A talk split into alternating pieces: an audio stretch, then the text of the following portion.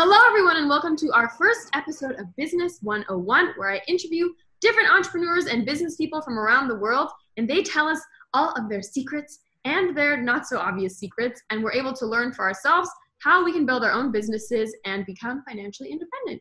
Today, our guest is Safa in Transit, who is an amazing entrepreneur from Pakistan, and she lives in Karachi, I believe. Where is it, Karachi or Lahore? Karachi. I was right. Okay, thank goodness. In Karachi, where she runs her own media company, she runs her own retreats, and we're going to find out all about that today. So, welcome, Safa. Hi, thank you for having me here. I'm so excited for this. me too. Okay, so I have some questions for you. But before we get started with the yes. questions, um, why don't you give us like your two minute to four minute entrepreneur journey? How did you go from a normal teenager to now running your own media company? okay, so I think I've rehearsed this enough so I can probably make it short. um, so around when I was in the sixth grade, I decided I wanted to be in marketing because that was something that was always so interesting to me as a child. Even I loved watching ads and I loved understanding marketing campaigns. So I decided to go for that field. So all my sub subjects were chosen and my degree was chosen accordingly. And my dream company to work at was Coca Cola. So once I got done with my degree from Coventry University, I came back to Pakistan because I was missing home so much and I started applying everywhere. And honestly, in the first three months, I pretty much applied everywhere in Karachi, but I did not get a job anywhere. And uh, I thought that uh, a degree from maybe a foreign university is going to probably land me a great job anywhere, but that was not true. Um, and I started my first job uh, at an activation agency, which is all about BTL marketing. Um, I did that for about two years, and Coca Cola actually was one of my clients. What's BTL marketing? BTL is below the line marketing, which is basically anything to do with human interaction and no media. So um, basically, when you go to a mall in Singapore and they're like uh, people standing, they'll come up to you and be like, "Hey, would you like to try our product?" and tell you all about it. Um, or maybe if you go into a store and all that stuff. Like face to face marketing. Got it. Okay. Yes, face to face marketing, direct marketing. Um, so basically, I was doing that my first job, and I learned so much from it. Um, and then Coca Cola was actually my client. So I decided to quit my existing job because it was getting a little too much and I wanted to study a little more so I could get better opportunities. Um, and I quit my job and found out that my client, Coca Cola, my dream company, had an opportunity. Um, so I applied for it. Um, and because I had worked for them, the interview was pretty much easy and everything. So I got in and I had to move to a different city for it. So I went to Lahore um, and that's quite a big deal for someone who is not married um, and uh, living in a different city, and especially as a Pakistani girl. So I moved to Lahore. I did that for about a year, and my mom called me back and said, you know, hey, I'm alone, and you know, you should come back and everything. So I decided to come back, but because I was so good at my job, they did not let me go, and they said, hey, why don't you just work from home? And work from Karachi and there's an agency office. So maybe you could just go there every time you want to do a con call and everything. So I said, sure.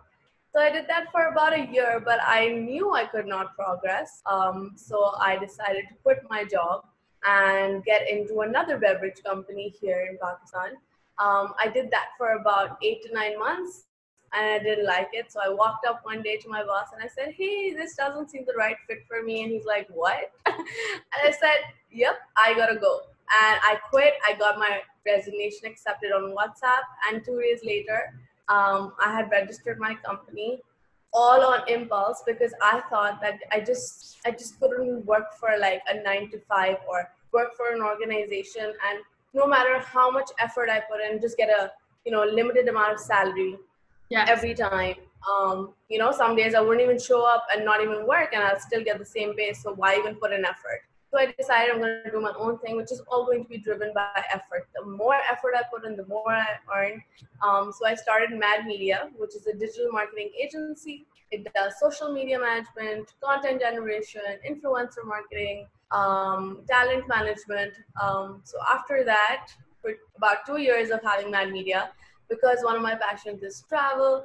So I started a travel retreat company, which you're familiar with. It's called Utopia Retreats. We take groups of people, it's not just influencers, and we take them to a different country so that they can get to explore and open up and travel with strangers, become friends. And the great thing about uh, Utopia Retreats, which is different, is because those strangers are all from the same industry or same group as you.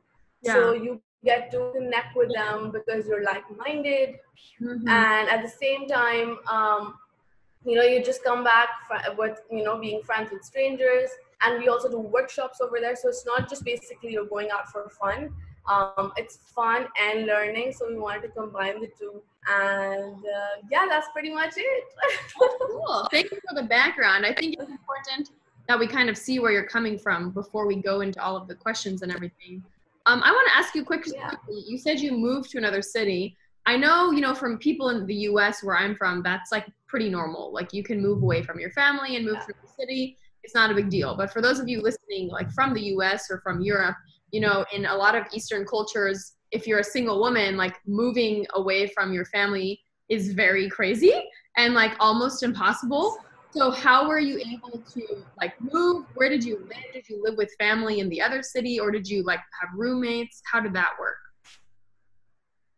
So um, yeah, like I said, it was very, very tough. And honestly, I had applied for my job um, and I knew I was going to be in Lahore. And I had sort of given my mom a feeler that it's going to be in Lahore, so I might need to move for it.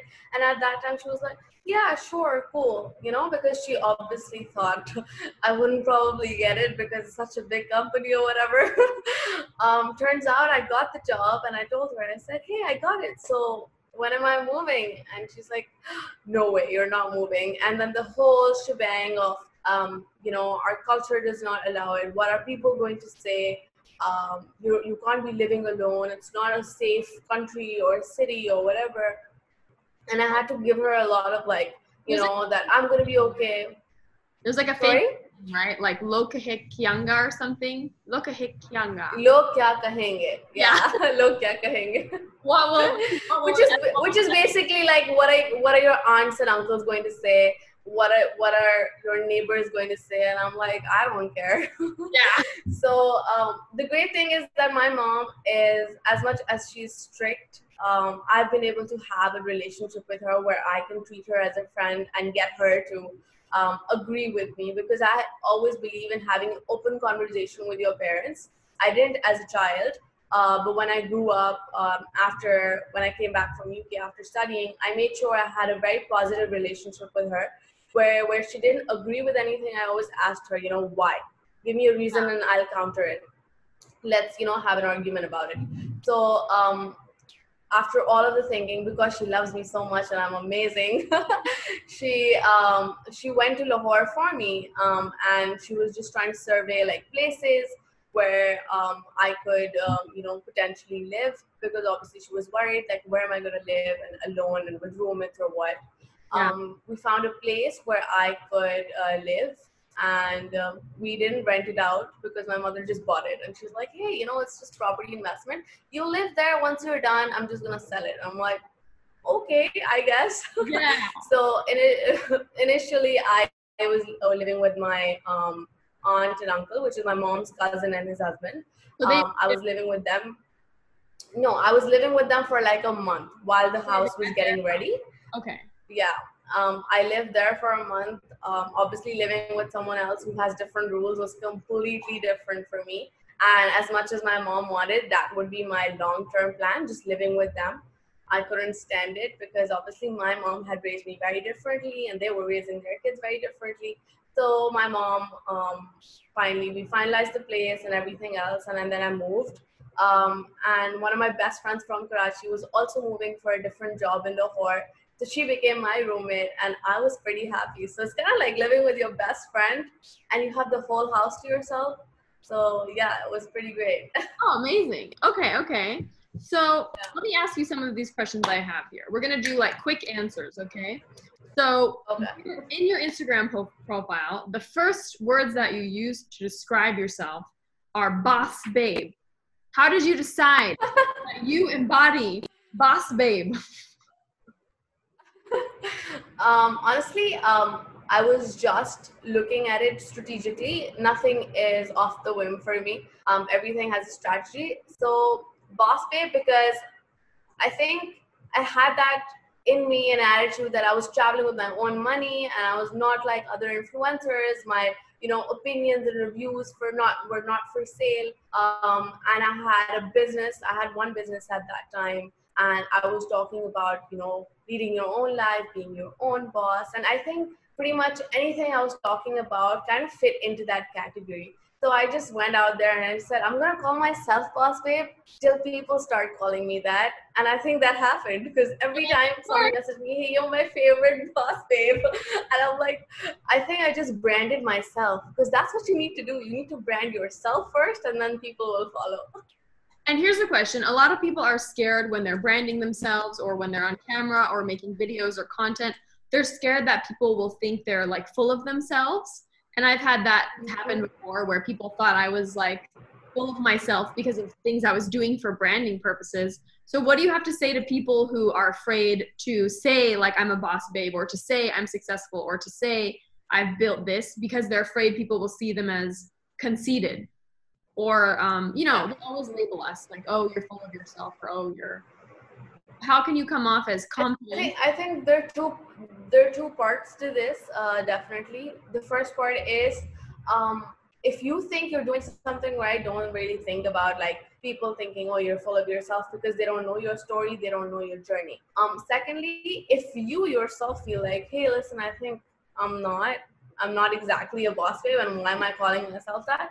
Probably you need to rethink it. Um, because if you're feeling it then other people are definitely going to feel it a little more so you want to make sure you brand yourself that is something you embody it's not something you're you're just doing it for camera so uh, for example if you say um, i am a fashion diva but you know you want to call yourself that or whatever um, but you don't know anything about fashion or anything whatsoever you don't want to be over ambitious you want to make sure that somebody who comes to your profile or looks at your business or looks at your content um, can read it and be like, yeah, right, you know, because I'm not a boss babe who doesn't talk about work or who doesn't talk about business. Um, yeah. I don't just stick to talking about travel. I don't just stick to talking about products. I talk about my life, which is as a boss. You know, there are, there's well, a team of people who call me boss and they look up to me and that's one of the things I like about you is there's so many people on Instagram where they they you know they call themselves this or that or personal coach or this but they don't actually when you look at their content you can see they don't have any experience.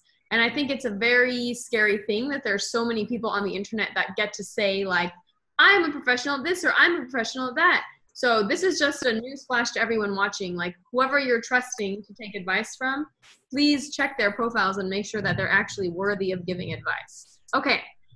Next question. What keeps you motivated when you don't want to work? And I know you've been struggling with that lately, especially. So but you always oh, it's Ramzan right now, so I'm not even working. There are so many projects I've said no to because honestly, I can't wake up in the day. I've only woken up for you, Aline, because I love you so much. but um, yeah, I lose motivation all the time, and that's what I think people don't understand when they always see a perfect picture and go like, "Oh, you know, she's earning and she's doing so much, and her day is so full." Um, I try to make a point and I tell people like, "Hey, I'm not feeling motivated today." Um, and for someone who has a marketing agency and has to come up with strategies and be creative, I think motivation really and inspiration needs to really strike. Yeah. So when I lose motivation, um, I have this habit that every year on my birthday, I write down my goals. So, um, whatever my goals are, I want to travel to 10 countries, I want to earn this much, I want to save this much, I want to buy this, or um, even like, you know, personal mental health goals. I want to be a calmer person, I want to have lesser anxiety, I want to practice mindfulness for five minutes or something. I've written it all down. Um, it's in my notes section um, on my email because I don't want to keep it on my phone and I don't want everyone to have access to it or anything. So I just keep it on my email. Um, this time around, I wrote it in a notebook and I keep looking at it. And I just go like, you know, whatever you're doing throughout the year, it's all for this. whatever you're doing, even the smallest step or the biggest step, it's all for this, your yearly goals. You don't, you know, plan beyond the year. You just plan for the year. That's it. Yeah. And if you feel like you're you're lacking your motivation, just look at this and just like how will this get done if you keep having these you know bad days? So you have to turn it into a cycle. If you're feeling anxiety or if you're feeling like you're not calm enough to work and you know get yourself motivated then you first fix that. You meditate or you just sit and you just take a break. And after that just come back with like an you know an even stronger force that you know if i'm not to do this nobody is going to get this done. So i'm probably saving the world from something. So i'm to be the hero. I'm to put on my cape and i'm to get this done. And you said you turn down a lot of clients and stuff right now. So how do you get yeah. of your clients? Because a lot of people just getting started they might have a skill but they don't really understand like where these clients coming from especially if they're not really good at networking so do most of your clients come to you or do you apply and send proposals or how does that work at your company? Um, initially it was definitely 99% uh, actually 100% of me approaching the clients. Um, now that it's been almost three years for my um, marketing agency mad media um, now people know of me or my company because of my past services with other people and they reach out to me but at this point i would say it's probably you know 60% them coming to me and 40% me going to them. Um, and i think the biggest tip i can give to people as much as it's cliche network. Network is like your ultimate goal or ultimate savior when it comes to having your own business because you need to network. You need to understand who's who and that's one thing i've always been interested in. So anytime i'll even meet someone very casually and go like hey yeah hi what's your name? What do you do? Um, where do you work? And i feel like if that could be my potential client i'd be like hey you know i'm to email you my company profile. And don't be afraid okay? It's it's your work out there. You need to you need to share with people for people to know. It's not to magically have a lot of you know it's your business can't go viral overnight so you need to understand that you need to introduce yourself yes. and your business pretty much everywhere you go so anybody who has met me probably in 10 minutes would know that i own this business and, and they would potentially reach out to me exactly this is something i teach so i've been as you know, I was doing the Dear Aline retreats in real life. You know, I had them in Bali. We yeah. had at the same time, and those are super focused on video making and content creation. And then um, Corona happened, which you know the timing was actually great. Corona happened right after my retreat ended and yours, so I was like, thank goodness it didn't yeah. get to the retreat. Um, but I couldn't plan my next retreat, which is kind of what keeps me going and gives me something to look forward to to socialize because a lot of my work um, video making is very isolating because i'm just making it by myself without anyone else and so i decided to start hosting the digital retreats so i don't know if you know but i've been doing the online retreats and it's open to men and women and one exercise we do is exactly what you're talking about and it's so so important i call it perfecting your pitch and it's essentially write down what you do who you are and what you have to offer to brands and every time you meet anyone ever, try to get that sentence in somehow. So let's say like I'm at your house for dinner and you know we're walking to the store after to get some chocolate and we meet somebody and we're just chatting and they're like, "Oh, what do you do, Aline?" And then I give my pitch. Like just pretending yeah. Oh, yeah, my name's Aline. I run, you know, I'm a content creator. I do content creation retreats and I and I do uh, trainings for brands. So like in one sentence, it seems like a casual intro, but like you said, it's this planting of a seed that is so important. And I just want to reiterate what you just said because I think that will help so many people getting started. Um, you never know where your next job is going to come from. like, exactly places. yeah. So. I swear, there's so many times where I just introduce myself and they're like, oh yeah we've been looking for a digital marketing agency. Hey can you just email us? And it has really worked out. So just take your chances everywhere and keep telling people what you do and be proud of it. Exactly. Confidence. Confidence is key. Okay. Next question is how did you decide so i know you started your company kind of randomly because you were sick of working for another company um, but for example when i started running Dear Aline i didn't turn it into an official company like legally with paperwork. Mm. I just did stuff through my own account. which is all which is legal as well, but it's not. You're not a company. So what made you decide to instead of doing it through your personal stuff to establish an actual business? And what when would you recommend to our viewers when they should turn their hobby into an official business?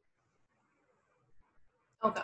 So the reason why I decided to turn um, it into a company rather than just be a freelancer is because I knew there was a very uh, less demand for a strategist or someone who could think of campaigns. But as you know, that digital marketing, I'm sure, even social media management has so many you know job roles. There's someone who moderates the page. There's someone who creates the content someone who writes the copy, someone who creates the does the media buying and all of that stuff. And I knew that I wasn't going to be a person who's going to do all of it uh, because that's just going to consume a lot of time, and that's pretty much like doing a job for one client.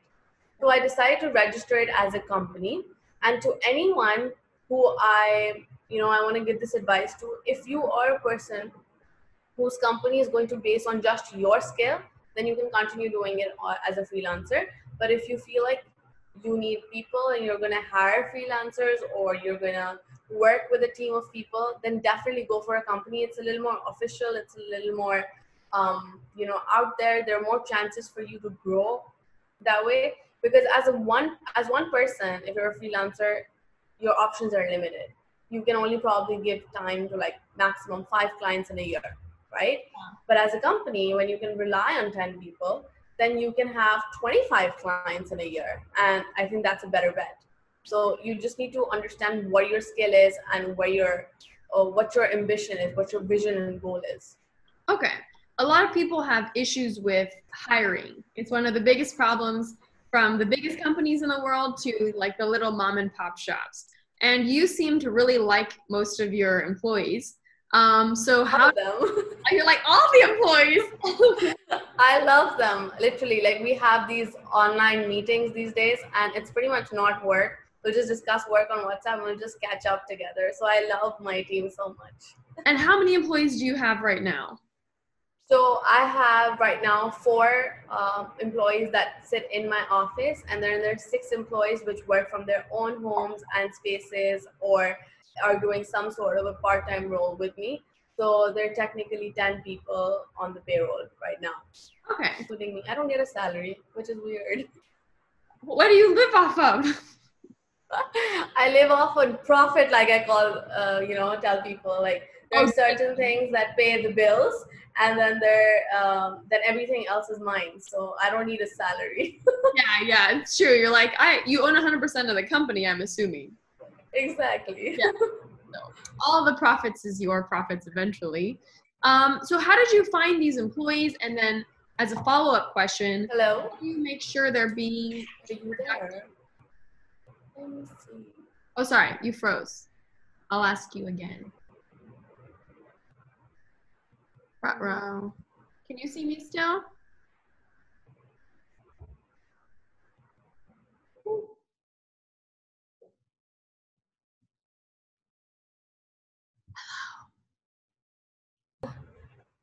Okay, so how do you find these employees? How do you make sure they're being productive? And how do you stop like these friendships from becoming like a distraction from getting work done and things like that? So I've always wanted to be a, a very chill boss because I've had my share of all kinds of bosses. um, and so I wanted to make sure that I experiment with these people. Like I wanted to see if I was friendly, were they doing their job? If I was strict, were they doing their job? So I think pretty much the first year of experimenting. Um, in the second year, I was just like, okay, you can be friendly, but then while you're talking, all of a sudden you need to break and be like, hey, where's that report? And all of a sudden the mood will shift and they'll start focusing that this is work and play both. I like to keep it that way. Um, as for hiring, every time I want to hire, and I always, um, you know, focus on hiring young people because that's the kind of work that we're in. It's for young people. People should know how to do Facebook and Instagram content and all that stuff. So I always put it up on my um, my page, which is Safa Content. So it has an, at least a community of people, and I get lots of CVs from there. Um, then we just skim through the CVs and feel like if anything pops up, we'll just call them for an interview. a lot of people from different cities also apply, and we go like, oh, this is a Karachi-based job, so I'm not sure. I'm not willing to pay for relocation or anything. And they're like, we really want to work with you, and I'm like, okay, you have to see me as a boss first. so um, I think uh, my, my employees would would be able to answer that better because I know for a fact like they they adore me and they love me and same way you know likewise for them. Um, i've been able to hire really good people through sort of trial and error. So we do this probation period which is three months where you're not a fixed employee and in that three months you're getting the full salary obviously but in those three months we kind of test you out and you can even leave the place and i can also fire you without sort of a notice um, once the probation period is over um, then you're like a fixed employee. So I've never, I've actually only fired one person um, from Mad Media because um, that turned out to be like a really bad decision on my part. But I learned from it and I just realized that I shouldn't hire someone like that person. And everybody else has been really, really good actually. So I've, I've, I've been able to have really good picks when it comes to people in my team. And do you hire? So for me, in the past, I've hired people based on um, personality match with me and based on um, work ethic and yeah. not based on not of course they need to have some experience but i'm not hiring people who are more advanced than i am for example um, and so my question for you is are you hiring people based on personality and then you take time to train them or do they have skills like facebook marketing they have skills like do they know how to do what you're doing or you literally have to teach them everything so a lot of people go like, oh, you know, what is the minimum requirement for for this job? And I'm like, you should just be awesome at it. That's pretty yeah. much it. So the first person I ever hired did not go to college, and she's done only high school. And she decided that she's gonna earn money and she's gonna save up and she's gonna go to college with her own money. And I really sort of applauded that. And I when I met her, I was like, you know, that is so me. That is something that I would do. And that was like uh, sort of like a vibe, um, you know, match for me. Second thing, she seemed like a very, very hardworking person who would take instructions and just kind of stick to it. So I wanted someone to kind of um, understand where I'm coming from rather than a rebel at that point. So um, I keep hiring people every time with a vibe. So every time I interview them, um, if I feel like this person is not vibing with me, this person is just trying to I've had, you know, in, had to interview a lot of men who are not okay with reporting to a woman. So I'm like, hey, I'm never gonna hire this person, you know, because they go like, so, you know, one person actually walked in and be like, am I, am I doing an interview with you? And I'm like, yes. He's like, I thought I'm meeting the CEO, and I'm like, seriously. Oh my. So, um, yeah, and I was like, and I just spoke to that person for like maximum two minutes because I wanted to give him that time of the day. Um, and and then he just left. And honestly, it's all about the vibe. There's some positions which are always skill based, which are always um, experience based. For example, graphic designing. If that is something that I'm looking for, then I want to look at a portfolio. I want to see what kind of stuff they can do. I usually sometimes test them out and be like, hey, you have one hour. Can you do this for me? And I'll see their speed and I'll see all of that. So I think it's different for every role for like a finance role, I really don't um, think about much as long as they know their numbers and they know how much tax I need to charge. That's yeah. all. just figure that out. Thank you. Yeah, because because I hate doing that.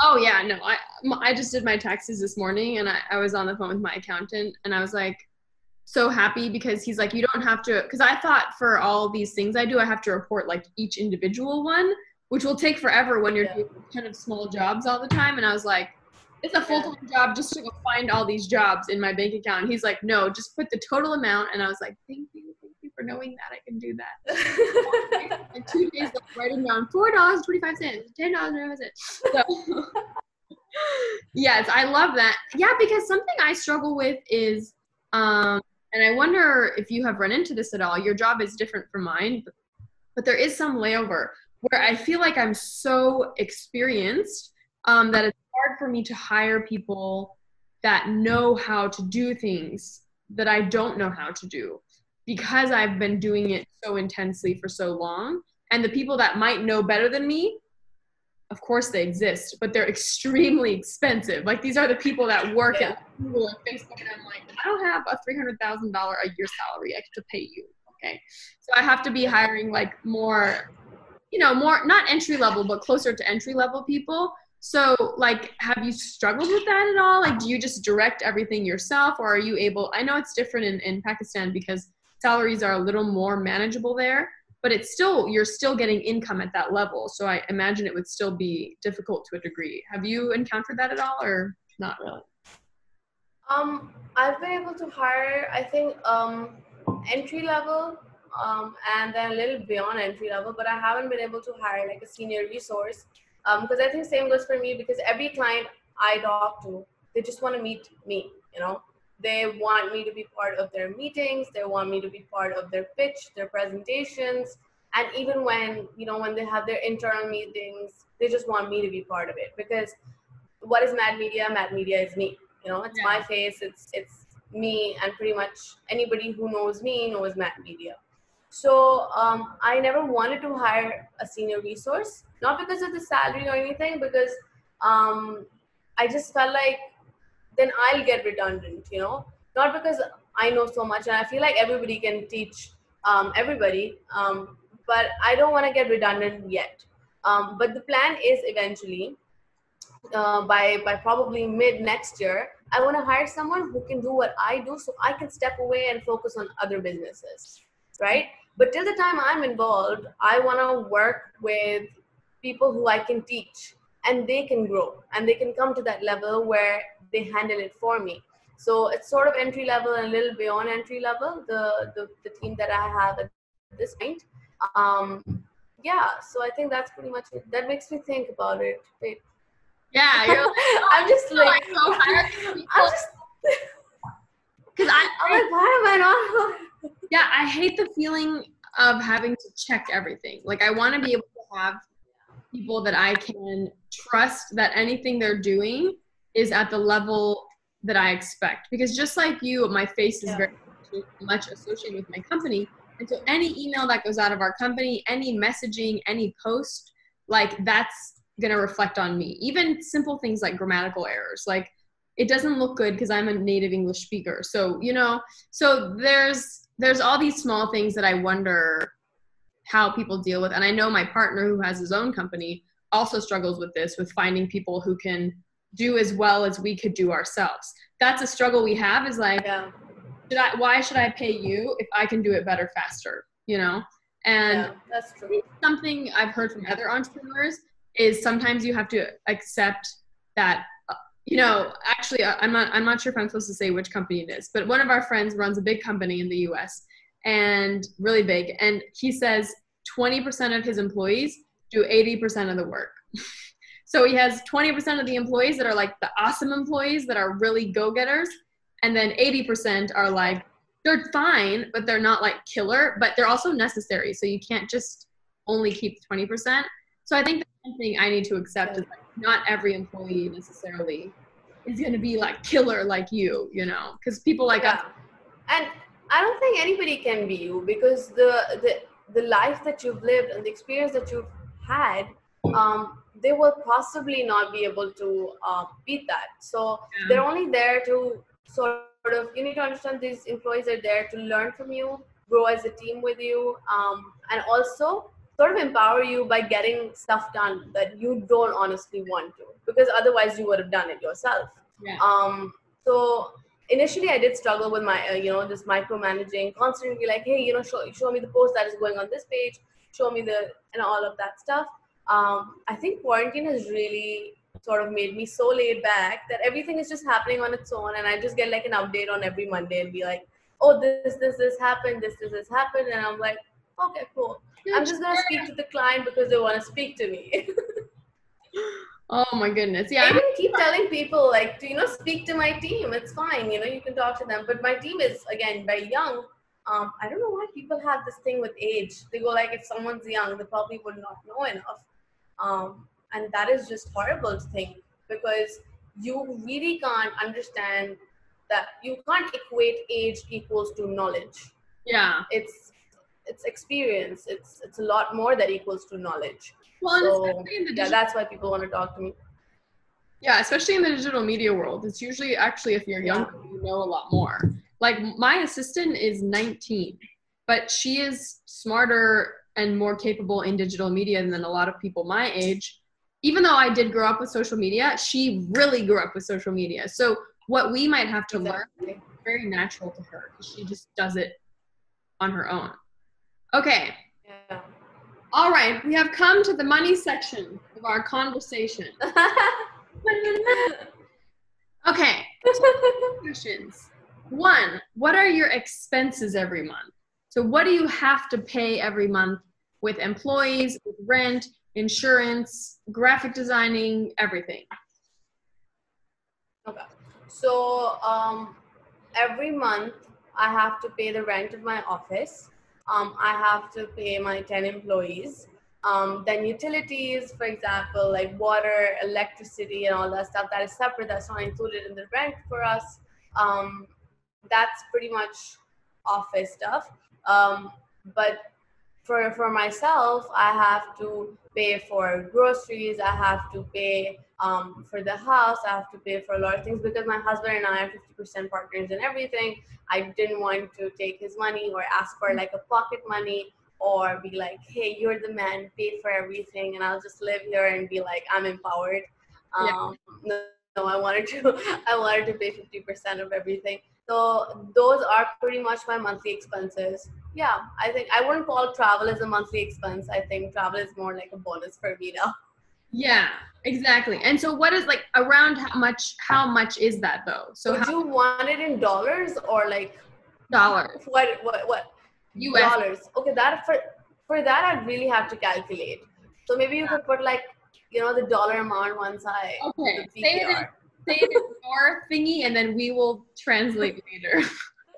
So in Pakistani rupees, um, I have to pay home and office expenses are about mm, about 400 400,000 yeah 450 thousand. 400 to 450,000 PKR every month They are.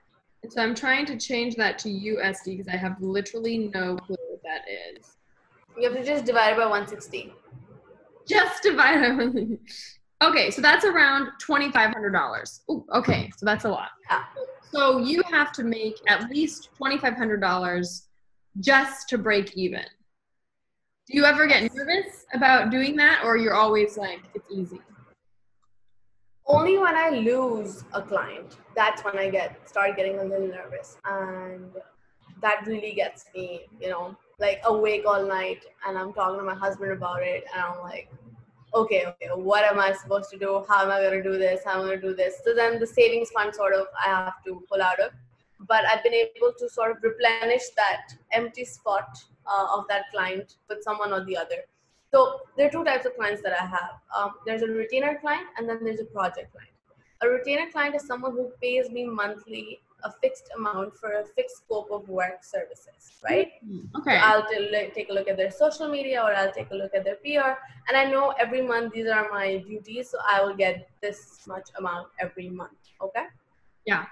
And project is something which is sort of like a bonus, which is basically the stuff that I, you know, pay bonuses with or I invest into something or that sort of comes to me. Um, projects is basically the added stuff. So for the break even amount, I always make sure that my retainers are equal to at least the amount of money I need to um, pay out. For everything. And even if I'm breaking even every month, I'm okay. Yeah. I can't go under that. So the minute I lose one of my clients and all of a sudden a chunk of money is just taken away from me, um, that's when I uh, get a little freaked out. So I try to replace that person within a month or month and a half. And I just pick up on anybody who is willing to sign a contract with us for 12 months. So you do 12 month contracts for retainers. Yeah, we do. For retainers, it's a 12 month contract. And if they like our work, they can continue doing that with an increased charge. Um, just like sort of renting a place, you have to pay that even if you use it or not. Yeah. It's kind of like that. And what, so is it like 500 per client usually, or is it sometimes depends on the client, the amount per month?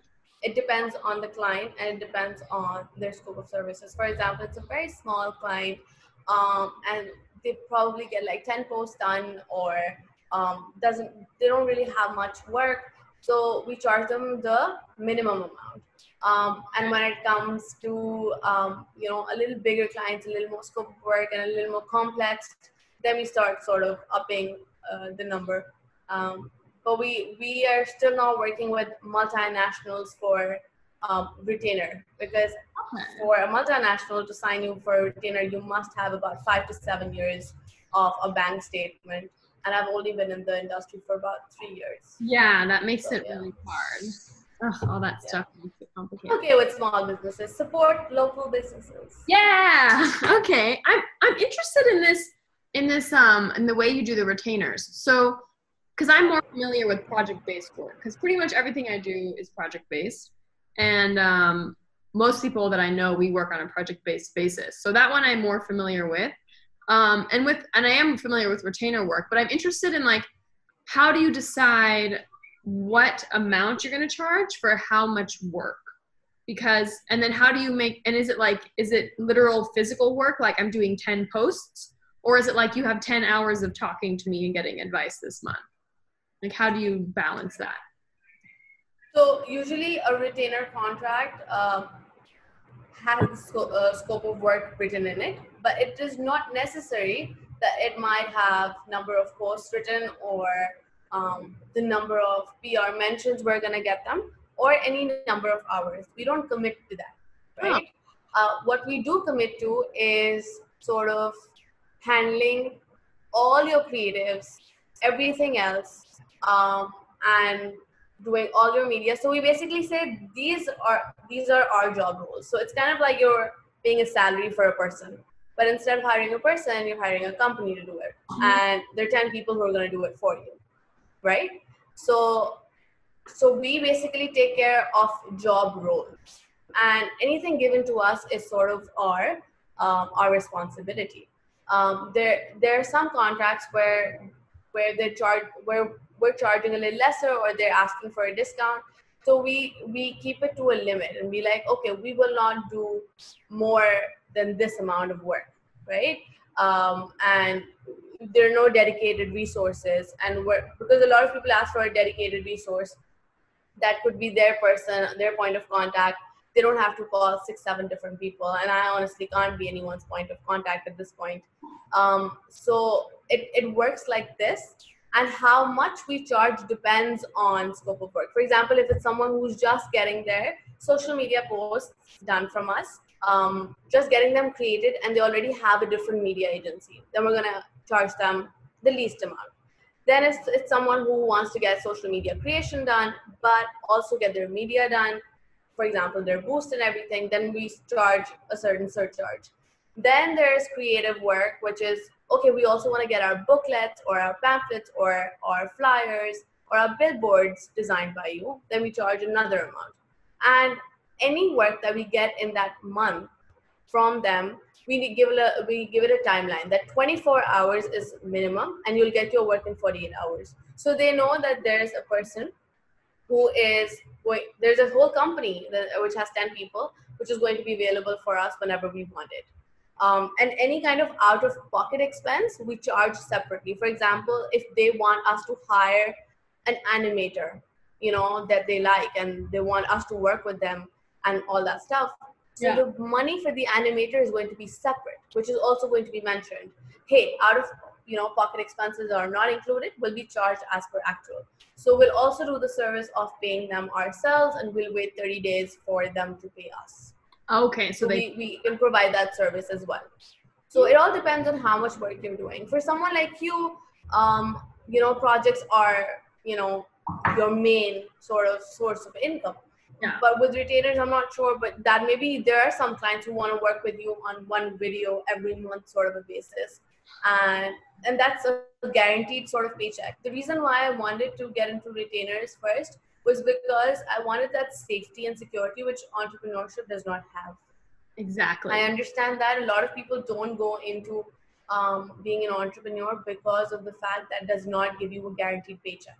So um, that's one reason I wanted to make sure at least all my expenses are met because I don't want to be a person be like, hey, I'm not earning anything and I still have employees to pay. That's what ha- was happening in this Corona lockdown right now.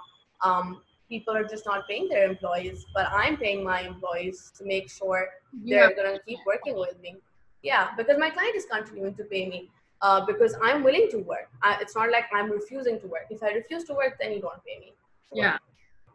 Yeah, I think having retainer clients is really smart, but and it's really good that you're able to get them because I know it's hard for a lot yeah. of people to lock down a client for an entire year, you know, on retainer payments. For my first year, I only had one retainer client. Um, and that's why I only had one employee for, um, you know, my first year because. I didn't want to hire more people and wonder where am I going to pay them from. So you want to, you want to basically go hand in hand. Oh, today I have more people. That means I can, you know, I need to get more retainers. Or today I have more retainers. That means I can hire more people. So you just go hand in hand and then grow accordingly. So, in the pre corona landscape, before everything went to crap, what was the average amount you would make per month through the company as a company? Like, let's say your outcome is 2500 you have to spend 2500 What's like your average income? Not your highest month, not your lowest month. My average would be this is the question. What question is here? Listen for 40 minutes. I've, I've never, never answered this question.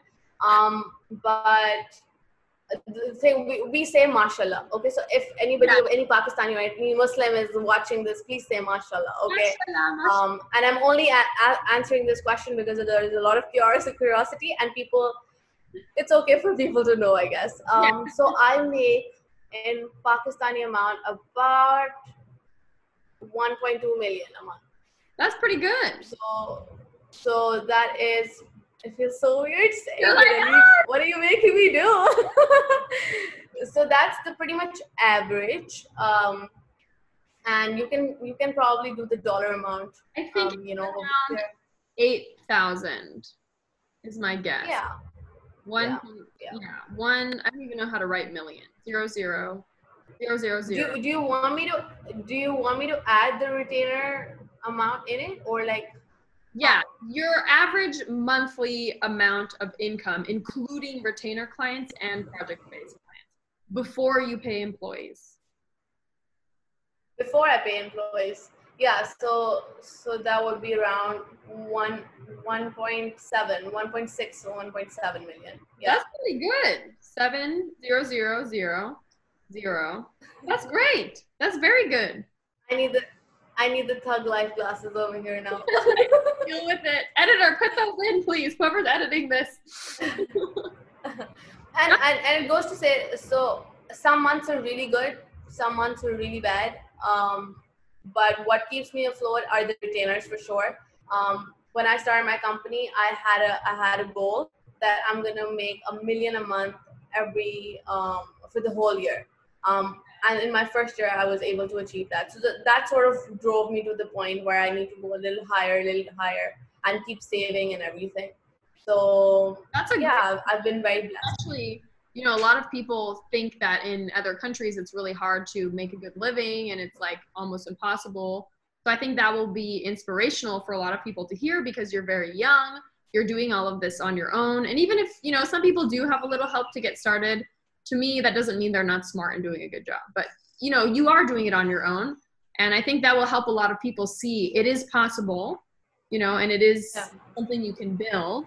And you're, you know, yeah. what I like about you is you're still, I'm very high strung. So I'm, I'm making, you know, my living, but I'm very stressed all the time. and you seem stressed sometimes, but like you're not always stressed. Whereas like I'm like mostly stressed 80% of the day.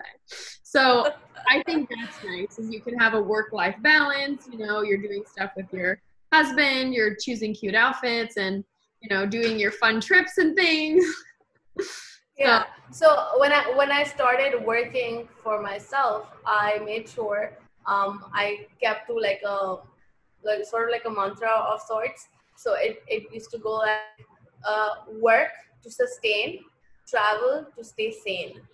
Oh, so that I think that's what I that's what I believe in. That I work to sustain myself, um, to to keep my mind sustained, to keep my sort of needs and wants sustained. Um, but honestly, the thing that I enjoy the most in the world, uh, which is why I love what you do, is because you get to travel the world and you get to explore cultures and you. Uh, I love it when you go like, "Hey, I don't know which country am I going to be in like in like a week," and I'm like, "That's the life." So Yeah. every time you look at someone else, you go like, "That's the life." yeah, not knowing where you'll be. Now I know where I'll be forever. So Another four weeks of lockdown for you, right? yeah, four more weeks at least, and then they're doing like a three phase unlock. But I think it's gonna be a very slow process. So I'm just assuming I'm in here for the rest of summer, and I'm trying to stay calm. Yeah. So 2020 is cancelled. 2020 is canceled. Life resumes in 2021. We'll go back to real life retreats and uh, everything. Oh, I did want to ask you before we go about your retreats a little bit. Thank you, by the way, for being Yeah. open about your finances. Everyone, clap for her! Yay! Only for you, Aline, and, and people who are gonna watch you eventually. Like, and all the other people who are gonna watch this. Hopefully, not too many. We'll keep the views low. One thing that will make you feel better is that you know, for most videos, people never watch till the end. Like, you know, oh, 20% watch till the end. So most people won't even get do, do not use me as clickbait. This girl earns da da da da da.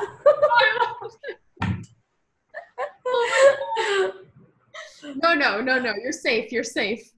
Um, we did it with Nas. Oh, Nas good. told everyone too. I did this series called How to Life, and then I made him say his salary also. So he was like, "Cool." Um, but with your retreats, I want to know. Yeah.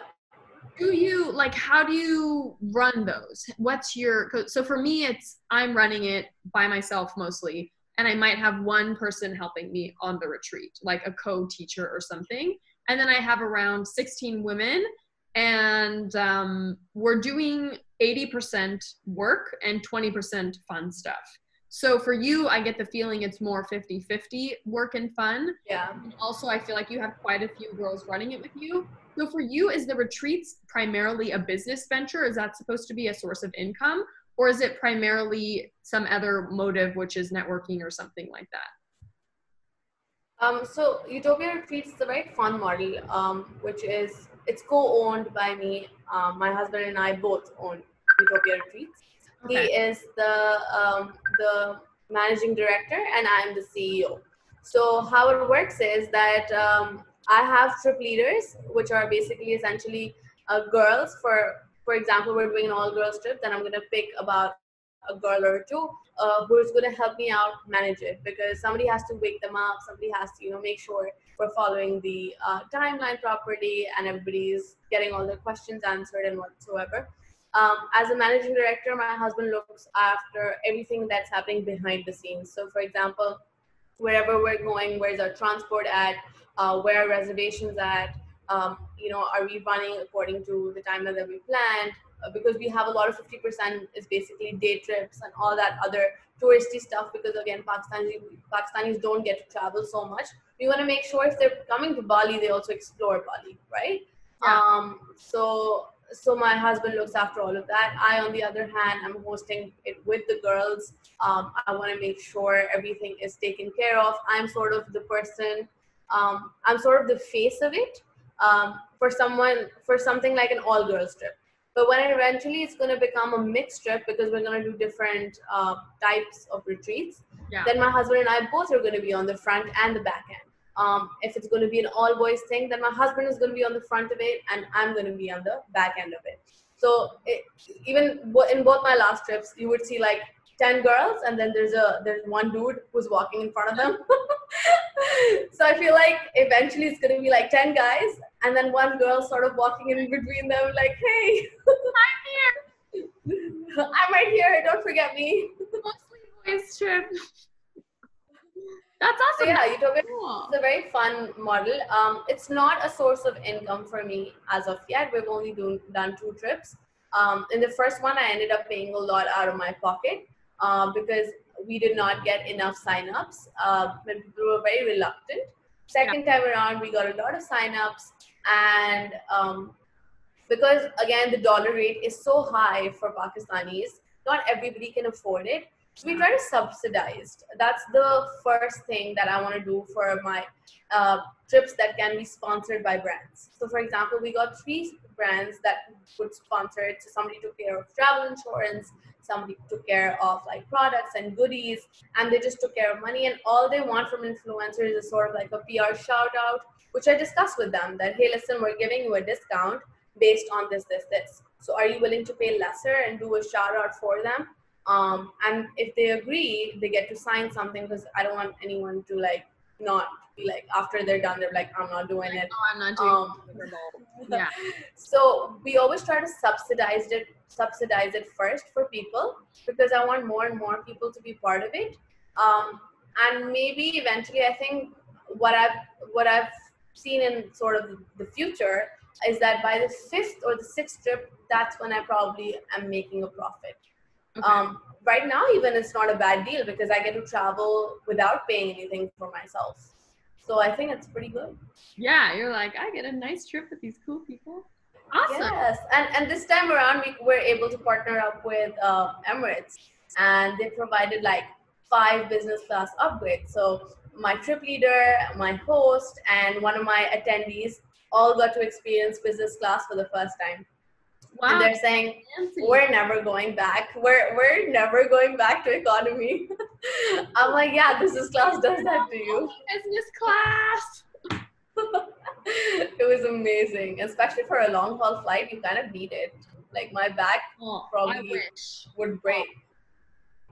Yeah, I'm always Yeah. flying to the US and it's like 17 hours, and I'm like, a business class international Yeah, the US is a little expensive. And I'm just yeah, like, I'm sure. hmm. But that's the thing. You need to look at an opportunity and just be like, hey, listen, I'm going. I'm gonna provide you some content. Would you like to sponsor this trip? I should. I just always feel like yeah. I ask for too much, and I'm like, No. no. You're asking for too less. Yeah, well, they're always like, you deserve so much more. okay. I'm like, no, you can pay me ten thousand dollars if you want a video. Like, I'm not doing a video in exchange for something worth three thousand dollars. Like, no, thank you. Yeah, for sure. You want to make sure that it, it at least equals to the amount of money that you would charge. exactly. There's no point of being like, hey, if it's a three thousand dollar ticket and you're providing them fifteen thousand dollars worth of content, why do they get to benefit? So just go like, hey, I'm just gonna do a story because that's the only thing this is worth. Or you could take care of six trips and then I'll do one video for you. Exactly. I would do that. I would say I'll take a lifetime of first class tickets, and I will give you one video in exchange. That's my value. So Aline, do you get managed by someone or do you like just take care of your own affairs? I do not have a manager. I take care of my own affairs. And do you like that or would you want someone to manage you eventually?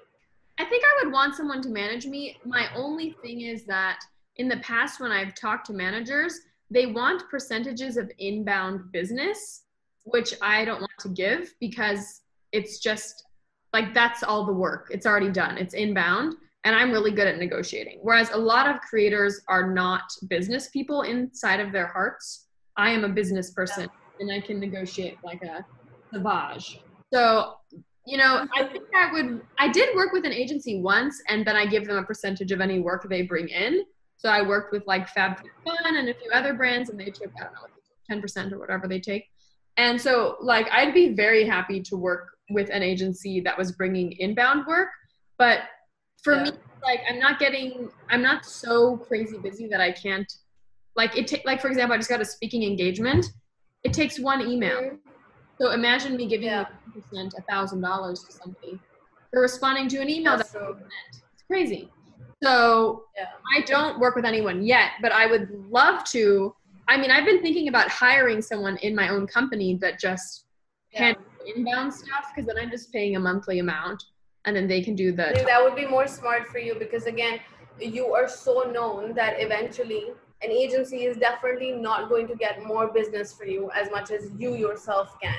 So Yeah. you're definitely um, good with the whole salary track that you can hire someone, pay them a monthly salary, and they basically take care of everything for you. So it's kind of like managing your calendar, which is essentially what Yeah. they're doing, um, and asking you how much would you like to, you know, charge for a certain thing, and they're just kind of responding. So basically, your hands sort of get a little free, your brain gets a little free, so you can No, I would more love that. I would love that. Yeah, because your job is Brain. is so creative that if, if you're going through a creative block, that's sort of like stopping your income, Oh yeah. right? So you want to keep your mind free from stress and like from managing stuff. So Yeah. that's basically basic hygiene, which for which I, I would really recommend like hiring someone. So then the next time I get a call, it's from your um, manager and be like, uh, I would like to pencil you in my calendar. I'd be like, uh, can I get to talk to Aline? And they'll be like, yeah, she'll be there for like five minutes, so just be there. How you get- No, I totally agree. It's much better to do that. That's exactly the type of person that I'm struggling to find is someone that has that savvy and like knows how to handle things and like knows how to talk to different people because you have to talk differently to like an influencer and to a brand. You cannot use the same tone. Yeah. And like most You have to be emotionally intelligent for people to know that what kind of uh, vibe am I supposed to give right now? A professional one or like a little more casual one? And I think not everybody gets to have that. Um, but I'm sure there's a huge community out there which, which would love to work for you. Like I'm sure you can do like speed interview. So like 20 seconds, talk to me. I should do that. I should do speed. You get 60 seconds. Record it and put it up. That would be so fun. Oh, that's such a great idea. Maybe I'll put it on this new. I don't know if I'm going to put this on my Dear Aline channel on YouTube or make a new channel just for business. I'm trying to decide. Um, but I'm really interested in in the whole business world. So, and I think there's Yeah. so much. Like I was saying in my intro before this, I was recording the intro. Sorry, I have to go now because my my team is waiting for a team meeting. They keep calling me. Yeah, Um, yeah, for sure. but they i was like you know as a woman growing up i didn't see almost any women in business and so i just assumed i couldn't be in business like subconsciously i was like oh women don't do business which is crazy because i'm from the us it's like we're supposed to be so modern and then as an adult i'm like why didn't i study business in school? Like and so it's kind of interesting because i somehow internalize these messages that women are not good at business. And so now i want to give the resources to women and the like the reason i said i like transparency is so they can feel empowered. They know what they're working to. Yeah. because guys all talk together and tell each other this stuff these secrets of business Yeah. we don't have that because there's not enough of us in business 3% of ceos are women who are we supposed to talk to Yeah. you know so Yeah. i am grateful to you you are our first interviewee and uh, I'm so proud of that. I'm gonna I'm gonna brag about this a lot. yeah you're like i'm taking this to the bank i am bragging all the way yes, I, I was just bragging about it with, to my husband yesterday. I'm like, you know what? I'm like the first one to go on, and he's like, yeah, I'm pretty proud of you, babe. And I'm like, no, say it more, say it more. be more proud be more excited awesome well, this was so much fun. This is the first time we got to talk to each other finally, know, face to face. so natural too I know, and I can't wait to meet you. So hopefully, wherever we are, maybe Bali or maybe I'll come to Singapore whenever you come to Pakistan or whatever, every, anywhere in the world. Post-Corona times, we'll get to meet, and I want to give you a big tight hug because you've been such an inspiration, and I love the way you do your work, and I think you are a force to be reckoned with. And thank you so much for doing this for everyone across the world. Oh you are very nice i'm blushing now okay thank you now no more compliments Okay, you take care of yourself. Have a great team meeting. Okay. okay bye Bye. Take care of yourself.